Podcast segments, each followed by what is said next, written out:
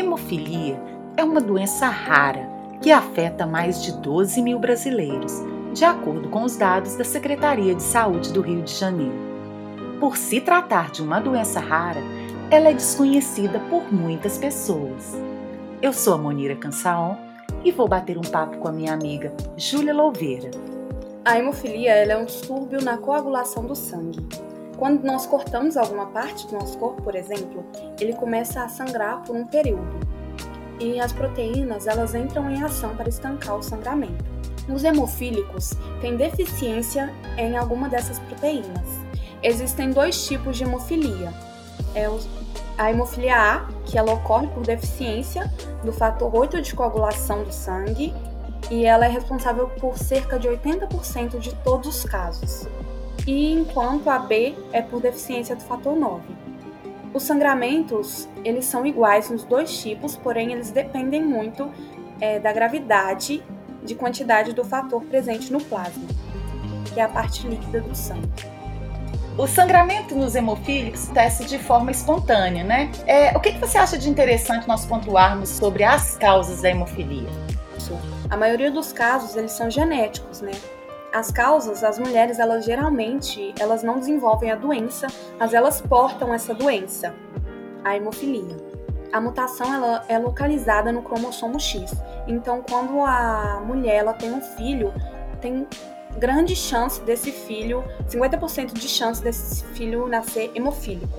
E os sintomas é, são sangramentos, eles podem ser internos, nas articulações, nos músculos, mas eles também podem ser externos, por meio das mucosas, nariz, gengiva, e os sangramentos, eles podem surgir após o trauma ou sem razão aparente. Nos casos leves, ocorrem situações como extração de dente, traumas e até mesmo em cirurgias. Nas pessoas com hemofilia grave, simples atividades podem desencadear uma hemorragia. É, e quanto ao diagnóstico? Ele seria através do exame de sangue? Isso é feito uma análise de uma amostra de sangue de uma criança ou de um adulto é, para revelar a deficiência do fator de coagulação. Na criança, no caso, seria a profilaxia primária.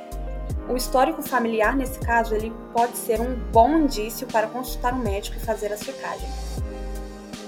A hemofilia ela não tem cura, e ela é feita com reposição intravenosa do fator antihemofílico.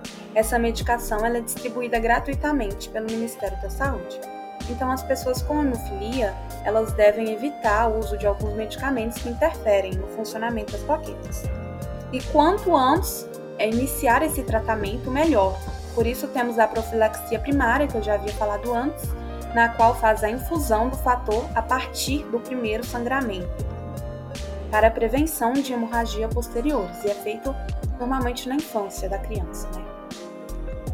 E as curiosidades, algumas curiosidades, é que apesar de, em sua maior parte, elas ser origem genética hereditária, elas também podem ser, em 30% dos casos, uma mutação espontânea nas famílias que não apresentam histórico da doença. E existem mais de mil tipos de mutações genéticas. Os pais eles também devem redobrar sua atenção, ainda mais se tiver um histórico familiar, né, da doença, pois eles podem apresentar manchas, os bebês podem apresentar manchas roxas, hemorragia na região da boca, erupção dos primeiros dentes e sangramentos excessivos. Tá bom? 50 a 60% dos casos de hemofilia são considerados graves. E também, por último, uma pessoa ela tem em média 5 litros de sangue e ela doa aproximadamente 450 ml. O que é pouco para você significa muito para quem precisa.